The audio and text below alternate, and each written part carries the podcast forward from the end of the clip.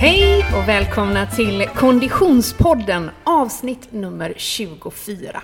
Jag som pratar heter Frida Zetterström och på andra sidan vid den andra mikrofonen sitter ingen mindre än Oskar Olsson. Hej Oskar! Hej Frida! Hur är läget? Mycket bra! Kul att vara tillbaka här igen. Ja, för vi är ju faktiskt på samma plats som i förra programmet, avsnitt nummer 23, när vi hade konditionstest. Då befann vi oss där vi även nu gör, alltså i O2 Tris träningslokaler. Jajamensan. Och det här är din hemmaarena.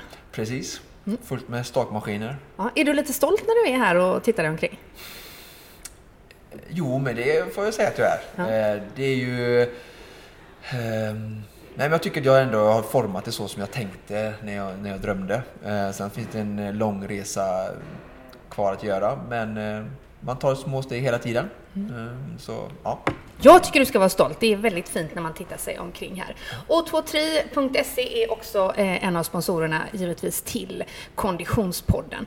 Och Konditionspodden är för övrigt också sedan ett tag tillbaka en del av GPs hälsosatsning, alltså Göteborgs-Postens hälsosatsning där man via en digital plattform, alldeles nylanserad, kan gå in på gp.se pepp och bli peppad. Det är väldigt mycket pepp, det är väldigt mycket Göteborg i detta känner jag.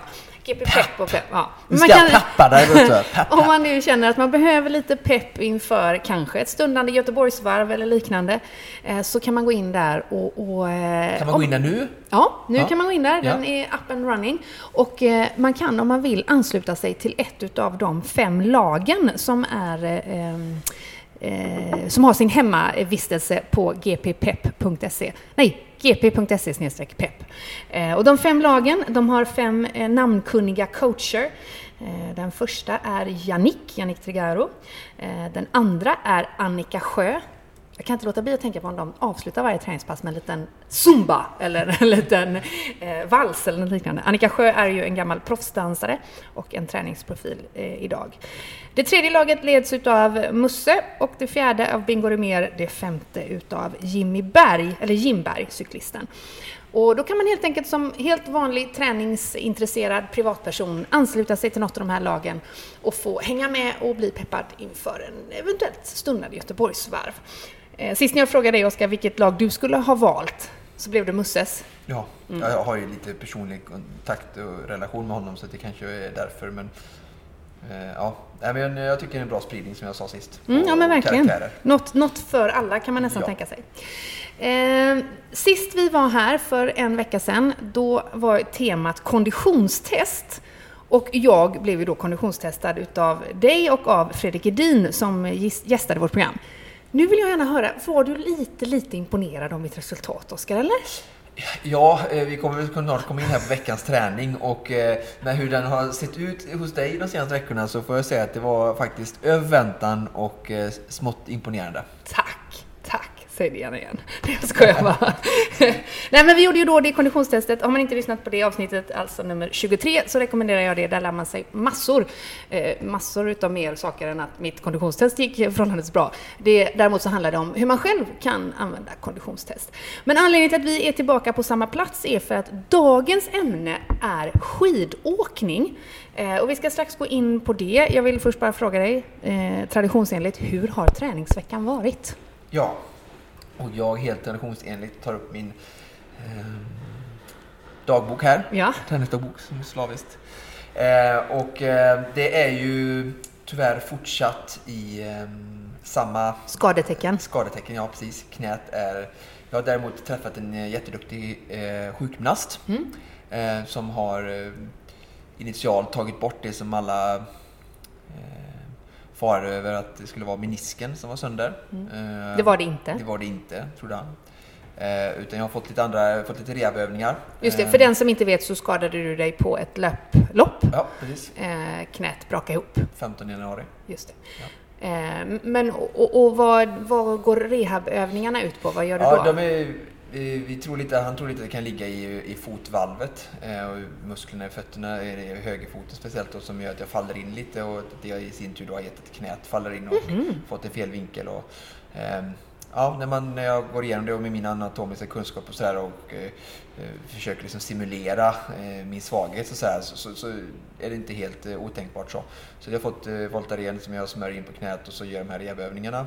Eh, och sen fortsätter jag träna i kapacitetstecken som jag pratade om eh, förra gången och eh, det jag kan, jag kan helt enkelt inte springa och cykla. Utan då har du tränat vad då? Precis, jag tränar hjärtat som vi kommer in på här lite mer idag och som du ska få testa sen med våra thoraxmaskiner. Ja. Och sen så eh, tränar jag i simning då. Mm. Ehm, Jag försökte, som vi pratade med Fredrik, eh, pratade ju för avsnitt om eh, det här med motgångar och sådär. Mm, och att exakt. göra det bästa i när man får en punktering eller man får en, som jag sa, en influensa kanske mist i sin träningsplanering mot Göteborgsvarvet. Och Ja, men- Det är lätt att gå i total dekadens. Och, Ja men precis, och Fredrik som du refererar till det är alltså cyklisten Fredrik Edin som gästade avsnitt nummer 23 och där eh, berättade han om att när han tävlade i VM i eh, eh, långlopp, mountainbike, eh, gick han ut hårt, låg bra till, fick en punka efter 10 kilometer. Det bankar lite i bakgrunden kan jag bara eh, uppmärksamma lyssnarna på, men det beror ju på att vi inte är i en studio utan på ett, eh, på ett gym helt enkelt. ja, på ett konditionscenter. På ett så det ska vara. Konditionscenter. hårt och, Och grannarna, och grannarna bygger om. Men, och då berättar Fredrik att efter 10 kilometer eh, så fick han punktering Ja. och rasade ett hundratal placeringar. Det tog Ja. fem minuter för honom att fixa det. Och det som ni båda konstaterar var just att, att ta sig upp igen mentalt Precis. liksom hela hemligheten. Och Ja. Om vi tittar på dig här nu konkret, vad, hur påverkar den här skadan din motivation och din självbild? Ja, precis. Eh, Motivationen eh, kanske inte påverkat jättemycket, men min sinnesstämning eh, påverkas ju jättemycket. Mm. Alltså, min vardag är upp och ner och det känns som en... eh, eh, ja, om, eh, min familj är en del, mina vänner är en del och min träning är en del. Så är det som att jag står på två ben istället för tre. Och Mm. Eiffeltornet på... Ja, nu har väl det fyra ben då, men skulle du ha tre ben på Eiffeltornet tar man bort en tredjedel så så blir det vingligt minst Ja, sagt. precis, precis. Eh, Så det, det, det påverkar ju allting eh, absolut när det är en så stor del vanligen för mig. Mm. Men som sagt, jag försöker då tackla motgången på, på ett eh, konstruktivt sätt och, och eh, ta den här tiden att eh, okej, jag kan inte cykla och springa men jag jobbar med kapacitet och som vi pratade om sist, då, att jag jobbar med att träna hjärtat och jobbar mycket med zon 5. Och det här kan jag göra väldigt obehindrat, precis som många andra kunder jag har som har skadade som kommer hit och tränar alternativ träning i thorax. Så jag kör VO2 max och korta intervallpass eh, väldigt intensivt här i thoraxen eh, tre, fyra gånger i veckan. Eh, och sen så simmar jag helt enkelt ehm, eh, som vanligt. Mm. Så att, eh, det är det jag fo- fokuserar nu på. Jag kör mycket core-styrka och sånt där och tar den här perioden helt enkelt. Att, vad kan jag, jag försöker lyfta min, min, eh, mitt syreupptag och jag försöker lyfta min styrka eh, och min simning. Och sen får jag lägga mer tid på cykel och löpning när jag kan göra det igen. Då. Mm. Så att, gör någonting konstruktivt med tiden och inte försöka mm, deppa helt. Nej. Vanligt. Vi följer eh, det här, eh, fortsättning följer helt klart på, på den här situationen. Min träningsvecka, ja, jag bär mitt eh, konditionstestvärde på 47 med den äran och liksom lite grann balanserar det framför mig. Jag har haft ett maraton i väldigt höga klackar. Och det är ungefär det jag har hunnit med. Jag har inte tränat eh, traditionell träning överhuvudtaget. Jag har jobbat som en galning. Är du inte Tyvärr. orolig att du ska... Eh, 47 ska bli 45? Inte det minsta faktiskt. Men naturligtvis är det så. Jag skojar lite. Det är klart att jag känner en, en eh, stigande ambition att behålla den eh, kondition eller tränings... Eh, nivå som jag befinner mig på. Men livet eh, eh, kommer emellan och jag är frilansare och har jobbat som en galning. Men jag ska bättra mig, oh ja, Ja. så småningom. Ja, Eh. hoppas er eh, vecka där ute, träning har, varit, har börjat bra och att den har flyttat på bra. Ja, men precis. Och eh, känner du att du behöver lite pepp och motivation så lyssna vidare.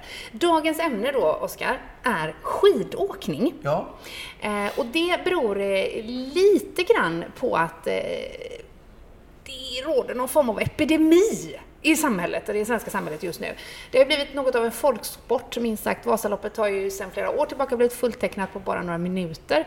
Eh, det har varit världscuptävlingar i Ulricehamn och där blev det ju publikrekord. Jag såg några roliga bilder därifrån där eh, goda vänner skrek så att eh, halsen gick sönder och jag tror till och med att kungen kom dit på spontanbesök.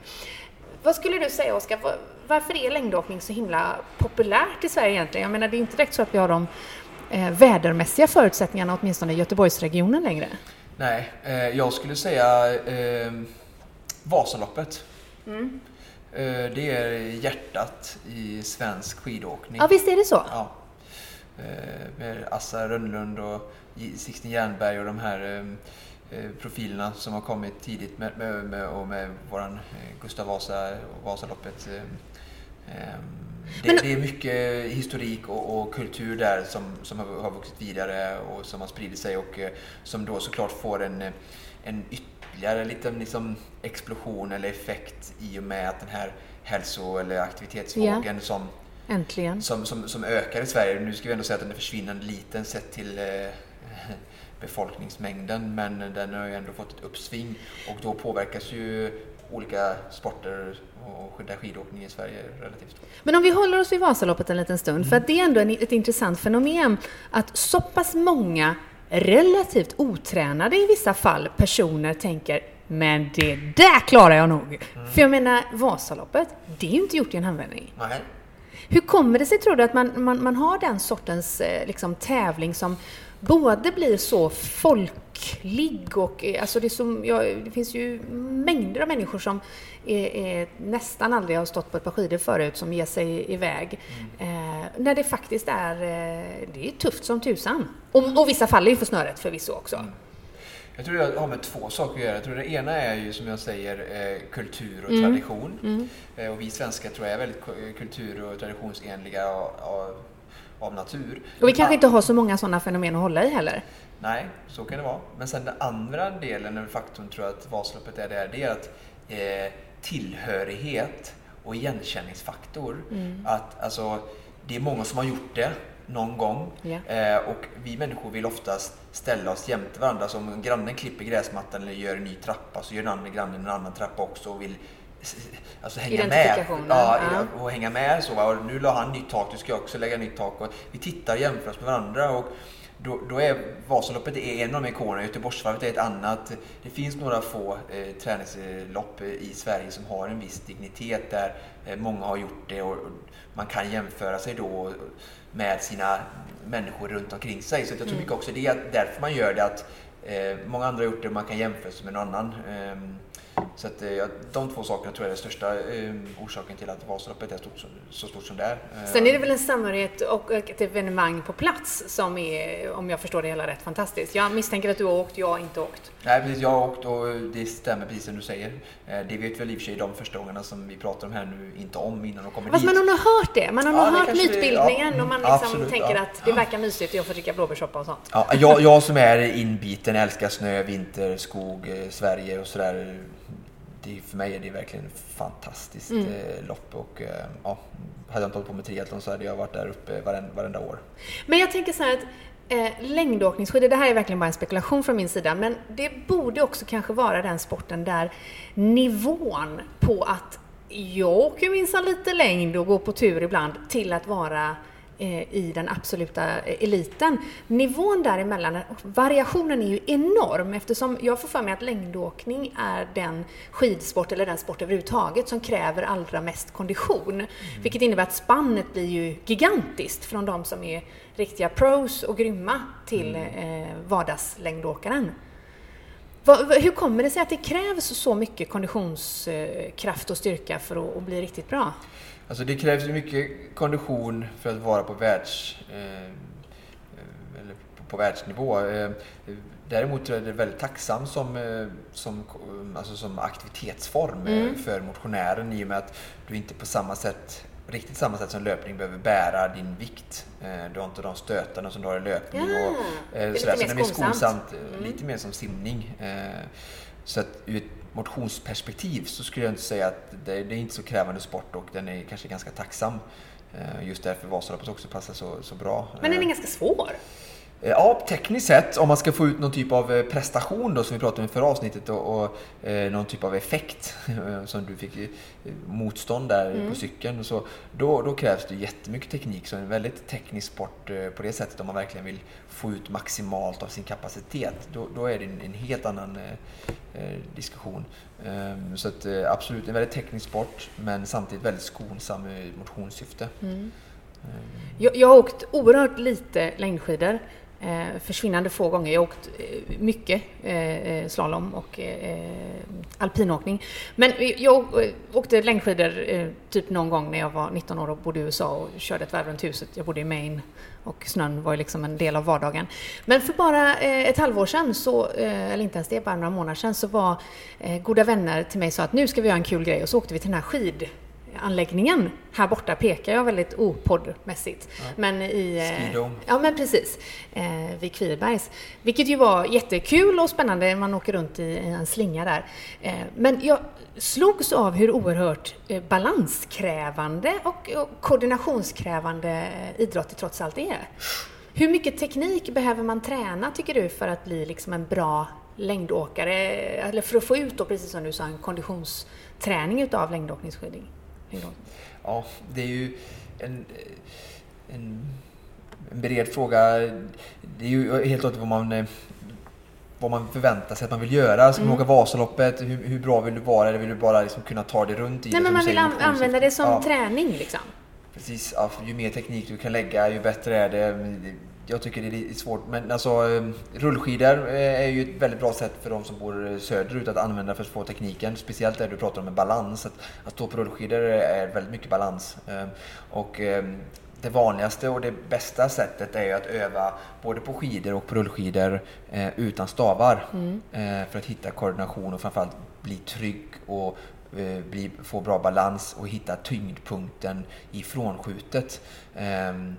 Eh, det skulle jag säga är det viktigaste, liksom teknikträningen att hitta. Ehm, så, så försök att träna mycket teknik själv med, utan stavar. Ehm, ehm, jag vet inte när man har sett det, när man varit ute och sett folk som de åker med händerna utan stavar då och som simulerar själva stake eh, momentet. Okej, okay, och det gör man inte för att man tappat bort sina stavar utan för att man övar balans? Ja, precis. Och hitta då, för som du beskrev det, det är väldigt svårt även för, för duktiga elitmotionärer att ha en perfekt och bra frånskjut och balans. Så det där är någonting man verkligen ska öva mycket på. Johan Olsson som vunnit VM övar också på det. Mm, mm. För att hitta tajmingen och frånskjutet och sådär. Så balansen är som du säger jätteviktig. Föredrar du att öva, eh, eftersom vi har en snösituation som, som är eh, tämligen knaper i mm. Göteborg där vi befinner oss eh, kring även på vintern, mitt i vintern. Föredrar du att öva då på rullskidor framför att befinna dig i en skiddom eller tunnel? Mm. Eh, på snö är alltid bra att vara på snö. Jag, jag själv har tyvärr inte besökt skidom men jag har hört både bra och mindre bra eh, erfarenheter därifrån.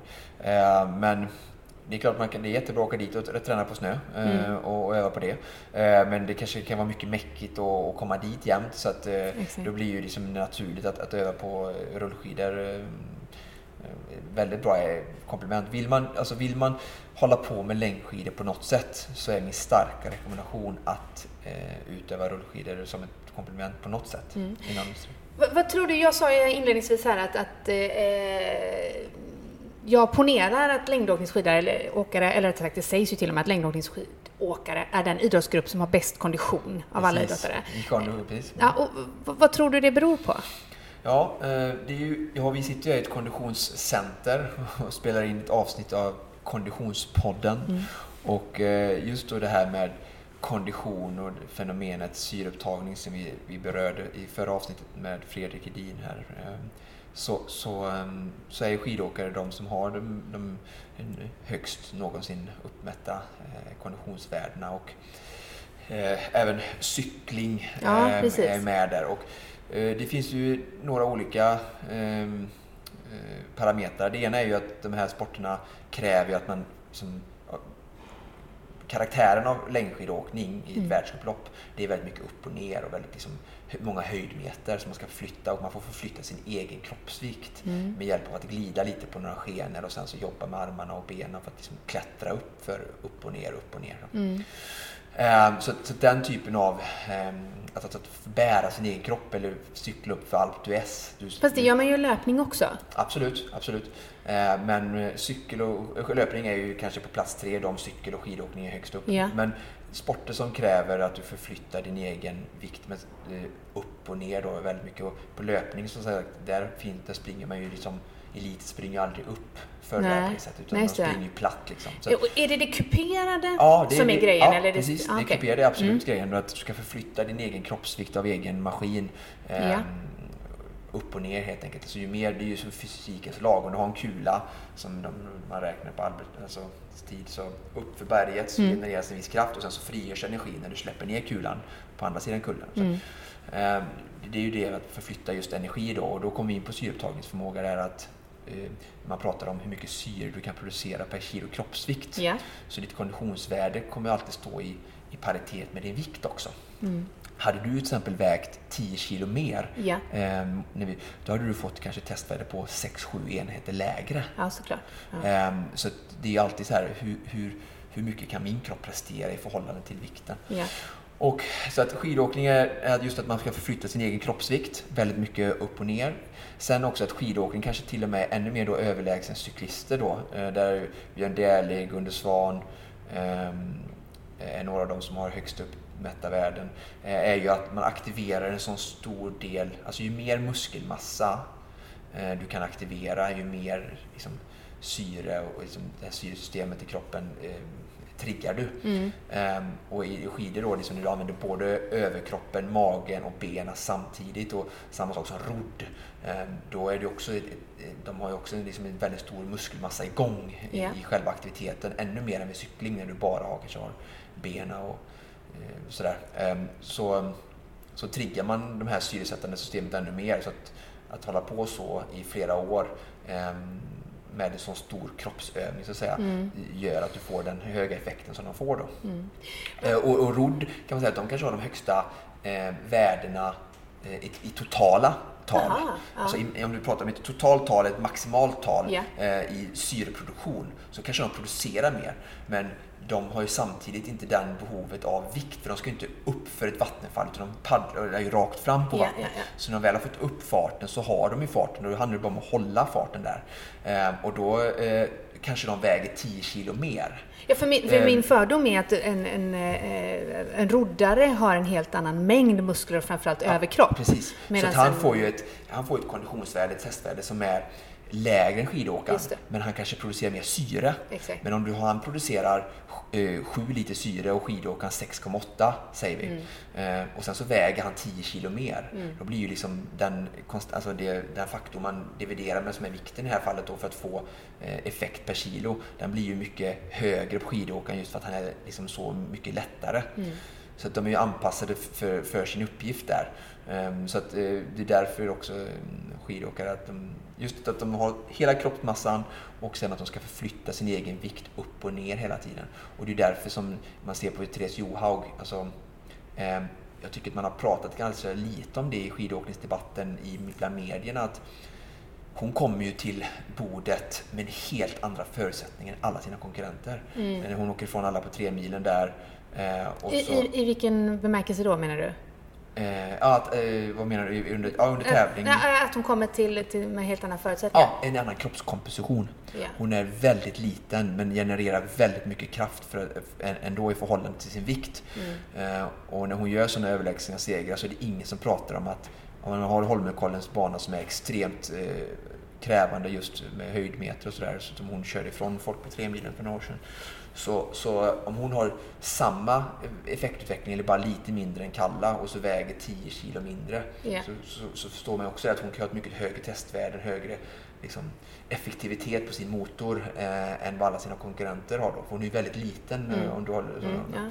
Och det är ju liksom inte att de andra är feta eller Nej. någonting utan det är ju bara det att hon är ju född med liten benstomme. Ja. Och det är väldigt tacksamt i skidåkning. Ja. Eh, man kollar på Sundby, han är också relativt liten.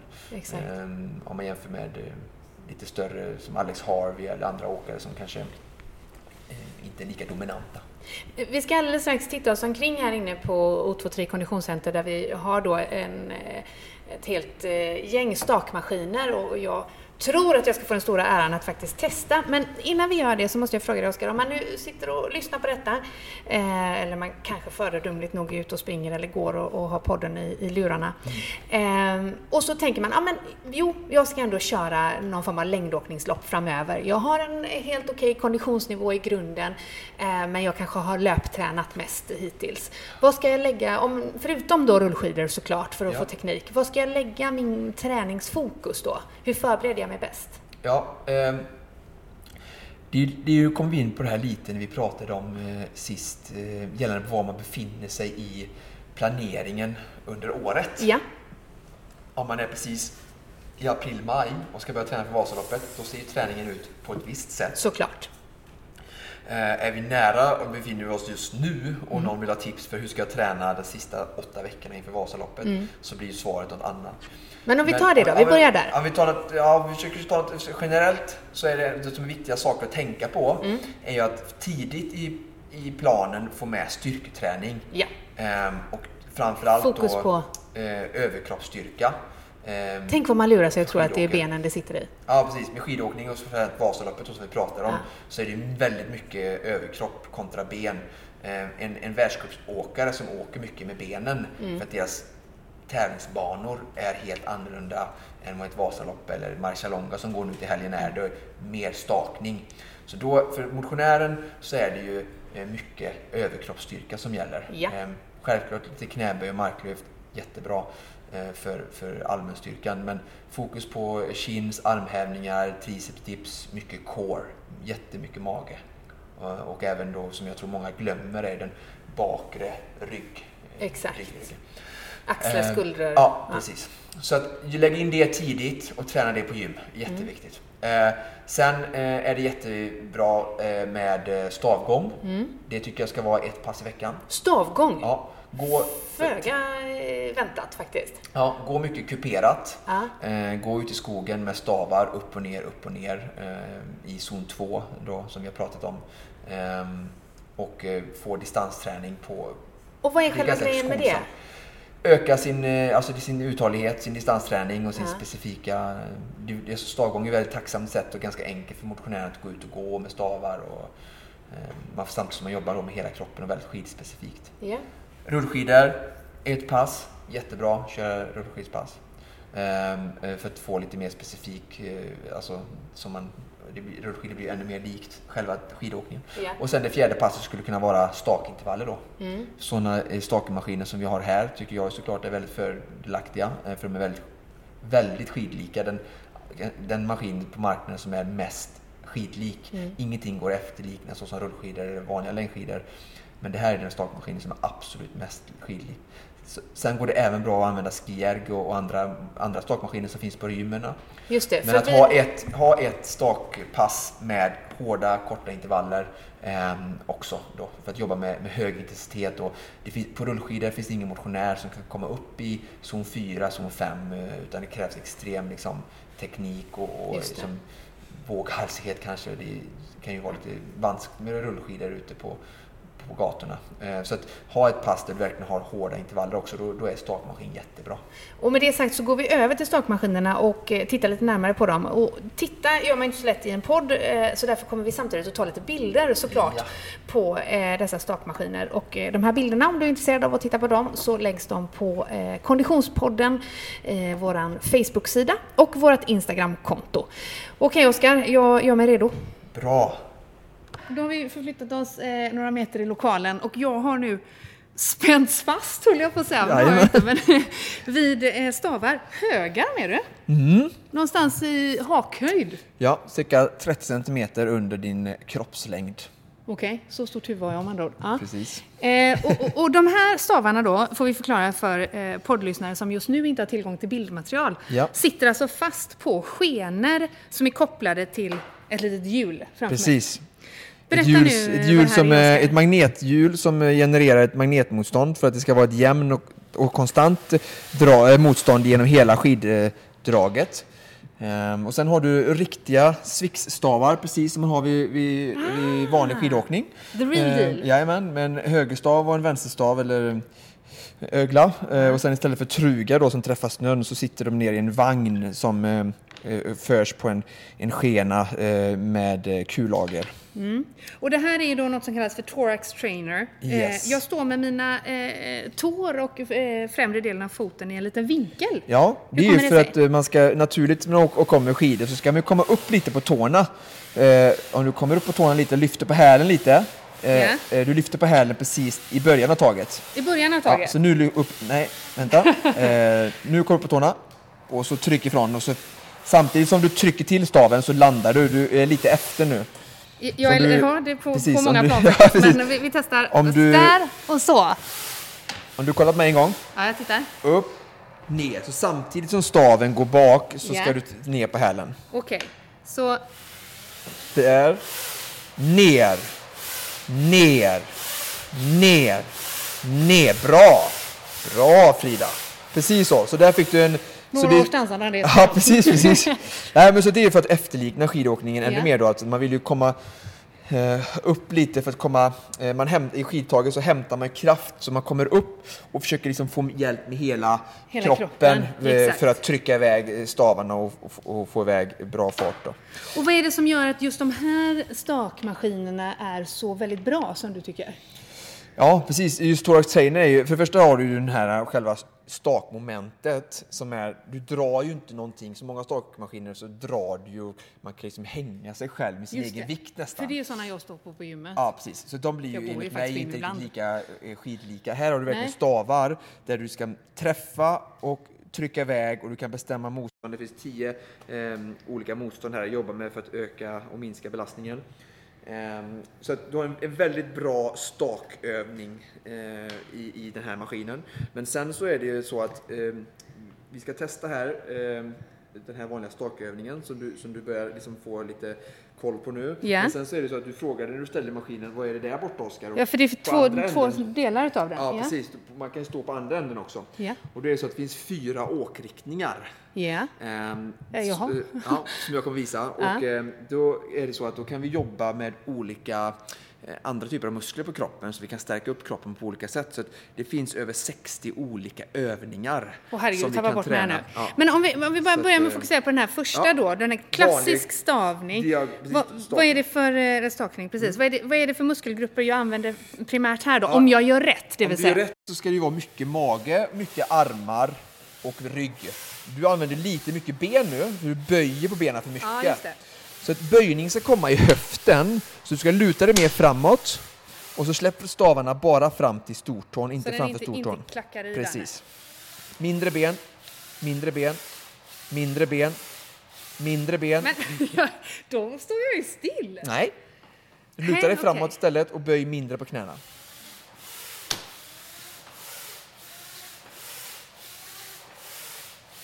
Det är det enda jag tänker på, att jag ska böja precis. Och så ska du luta dig mer fram Framåt. så att du kan få med Ah, magen. ja, okej, nu är jag med dig.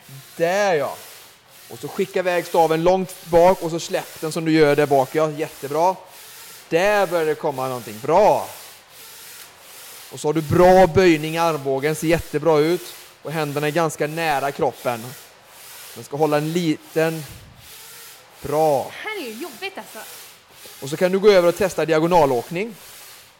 Det är ju också väldigt ovanligt att man kan åka Jag diagonalåkning. skulle precis fråga, det, det, det är det här alltså? Jajamän. Du får förklara vad diagonalen Jag är Ja. så andfådd nu så nu får Ja, du prata. precis. Eh, höger, vänster. Precis. Här kommer ju, du har ju koordination i kroppen som gammal dansare eller gymnast. Så, eh, precis där, mycket bra. Böj mindre benen och försök att stålsätta magen och hitta kraften från magen och Men skjut hur ska ifrån. jag jobba Bra! med eventuell vinkel här? Armarna fattar jag ju. Men... Ja, eh, armbågen upp så du kan få, få med latserna lite. Så ja, släpp inte fram staven för långt. Där någonstans vid hälen ja, och tryck bak. Gunga så lite som möjligt. Alltså gunga så lite som möjligt. Bra, och så kan du gå över på dubbelstakning igen. Så kan man liksom växla mellan de här två precis som i vanlig skidåkning då, att man lär sig att träna på... sånt här pass? Vad sa du? Har du musik har sånt här? Ja, alltid musik. Jag tycker att eh, musik förgyller ju intervallträning så att eh, det brukar vara musik. Oh, jag blir helt slut. Bra. Eh, nu ska vi göra så att vi ska koppla loss stavarna. Så ska du få prova på enklaste sätt några av de andra eh, åkriktningarna för att då eh, eh, eh, träna andra delar av kroppen. Åkriktningar åker man inte alltid framåt. Jo, precis, men jag säger det i den här maskinen. För Okej. om du skulle ställa det här till exempel, så skulle vi kunna ta fram staven så. Ja. Så har du den så. Du har alltså bara vänt på kroppen nu? Ja, detta kallas för då, vi kan se, det, du ser ut som Ja, du håller en skottkärra. Ja. Kan man säga, eller hur? Känns som skottkärra ungefär va? Eller nej, kan inte påstå, men ja. Så ja. Mm. håller du uppifrån så. Eh, Håll, håll staven så. Ska jag i de här Nej. händerna? Nej. Nej, bara håll så. Så, precis, okej. precis som du håller en skottkärra. Nu så- fattar jag. eh, Greppet så är skottkärregreppet. eh, när, du, när du skickar iväg staven nu Ja. så ska du böja på benen så Ja. du kan hjälpa till med magen och benen och så trycker du iväg stavarna. Okej, jag böjer. Så, och så kom upp. Ah, jag fattar. Så nu tränar vi mer framsida eh, kropp då med och bena. Här, här får du böja benen mycket för här vill vi Tack. träna styrka för benen. Här är ingen eh, skidåkning utan här bygger vi upp mer styrka för kroppen. Hur känns denna övningen? Grym ändå. Ja, Det måste ju vara en bröstmuskulatur. absolut mycket bröst. Och sen kan vi göra så ibland så gör vi så att vi står helt stilla så bara jobbar du med armarna Ja. Aha, samtidigt, bägge två. Ja. Det här är en annan övning. Just så det. kan du verkligen med spänna magen och bara jobba fokusera på att träna biceps och eh, eh, bröstmuskulaturen. Just Så kan du köra diagonalt, en annan övning. Diagonalt, är, Ja, det är varannan det alltså. Precis. Åh shit vad svag jag är i vänsterarmen. Jajamän. Då tränar vi armstyrkan. Och sen så kan du prova att Här ställa... förflyttar ju sig intensiteten bak i skulderna. Ja, precis. Och sen kan du ställa dig på ett ben i mitten. Okej. Där, och så kör du båda armarna. Så här tränar man verkligen balans som vi pratade om att det ska vara balans när du åker skidor. Oh, så här kan du träna balans i fotleden. Precis. Ah! Bra, mycket bra. Ja. Och sen så ska du få prova en annan åt det här hållet när du står här. Om du tar bara en stav, ställer Ja. den andra tillbaka. Så tar du den här staven här. Ja. Och så håller du en hand där och en hand här uppe. En hand där, en hand uppe. Där. Och så Ja. ställer du dig fram med det benet där. Mitt vänsterben kommer och fram Titta lite mot mig. Ja. Och sen så skottar du likt snö. Så när du skjuter fram så böjer du på benen. Så ja. Det är lite grann som en solkrigare i en Ja. yogaposition. Precis. En, böj på båda benen. Ja. Och så sträck när du kommer tillbaka. Sträck bara. Sträck benen. Så ja. Bra. Så ja. Och så skotta snö. Tryck! Tryck! Och spänn magen. Just i den här Och positionen behöver spänn inte... magen. inte Och spänn magen. Och Ja, spänn magen. Det här känner du att du jobbar liksom, kan man jobba med rotation i magen här då? Ehm, Jobba med rotation i magen? ja, så jag brukar försöka stå så jag gör Jaha. bra. blir nästan lite här. Ja. Oh, Men så Shit. det är också liksom en, en övning som kan bli väldigt jobbig och väldigt rolig och för att träna kroppen på, på olika sätt. Då. Eh, om du ställer dig bak då och så tittar du hitåt. Då tar du stavarna så. hälarna upp här nu då. Hälarna upp. Heter det där. Ja. Så när du släpper fram stavarna, drar dem lite mot dig. Då släpper du fram stavarna och böjer benen. Sen sträcker du på benen och så drar du stavarna mot dig. Bra. Ja. Jobba, bra. Så fokus på att dra ryggmusklerna, skuldran mot ryggraden. Det här är mycket roligare än den trökiga Jajamän, jag är på gymmet. Ja. Och så provar du att stå stilla och så bara diagonala. Eh, Så ja, en i taget. Så ja. Bra. Fokusera på magen och armarna. Men den här ettan som är inställd där skvallrar om att jag är på enklaste läget. Ja, precis så är det. Men det behöver, det behöver inte vara mer än så när man kör de här styrka och teknikövningarna så, så räcker det för att det ska bli jobbigt. Och sen den sista åkriktningen och den fjärde, så om du bara vänder dig om och står kvar där. Så tar du stavarna här, så har vi, här trä, eh, håller händerna här, så ja, precis. Så här lite mer biceps, baksida lår och höft. Så nu böjer du på benen, flyttar isär fötterna max. Så ja. Så böjer du benen mycket och släpper bak stavarna. Böj benen och... Ja. Och sen så sträcker du benen och drar armarna framåt. Oh. Bra! Och så arm, armbågarna nära kroppen så, jättebra. Vad är det som gör att jag tappar? Det är att jag inte håller emot. då. Ja, precis. Och du behöver inte släppa stavarna jättelångt bak. Det viktigaste är att du böjer benen och sträcker. Jobba, böj, sträck, böj, sträck, böj, jobba, bra. Spänn magen, försök att dra med både ben och mage. Armbågarna nära kroppen. Oskar, du förstår att den här hjulningsutmaningen nu har växt du ska grilla mig. kullerbyttor, kanske till och med ett spagat. Precis. Och vila. Så där, så där ser vi då, nu har du bara fått testa några olika övningar, men det finns ju då en rad olika övningar på respektive åkriktning. Vad mycket roligare den här var än vad jag trodde. Ja. Så att det är ett väldigt, förstår du, nu ser den här ändå hur liten den är Och den är så mycket mer än, alltså själva stakningsmomentet som, jag, som vi har när vi åker rakt fram som vanlig stakning. Det använder jag ju, som vi kommer att testa lite här nu, men du kan få göra några få intervaller. Där, där använder man ju för att bygga hjärta, eh, likt skidåkare, att aktivera stor del av kroppens muskelmassa och på så sätt då öka sin konditionsförmåga. Eh, men sen de andra övningarna är ju väldigt bra för, för alla typer av idrotter. Jag har ju mycket lagidrottare som kommer hit och som har problem med baksidan och sånt där och som ehm, kan träna styrka och rehab åt de här olika hållen då, beroende på vilken del av kroppen man vill komma åt. Man, en, man kan, ha, jag kan jobba med i sidled så här. Just det, och det Oskar gör nu är alltså att han för staven framför sig samtidigt som han håller sig på ett ben. Ja. Väldigt tjusigt. Ja. För att öva liksom stabilitet och sådär då. Så att, eh, det finns väldigt många bra övningar just i rehabsyfte eller styrkesyfte också då som, som kompletterar. Så den är ganska liten om man tänker på hur mycket du kan göra med den.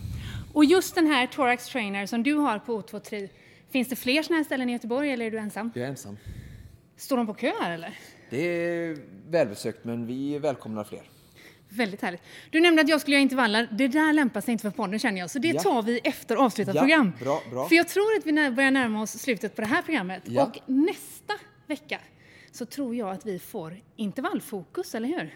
Ja, och uh, har vi tur så får vi även besök. Just det, utav en uh, intervallspecialist. Tillika en utav uh, lagledarna på gppep.se. Men eh, det var allt för den här eh, omgången av Konditionspodden. Som vanligt så produceras programmet utav Fredag Event och Kommunikation. Hej då! Hej då!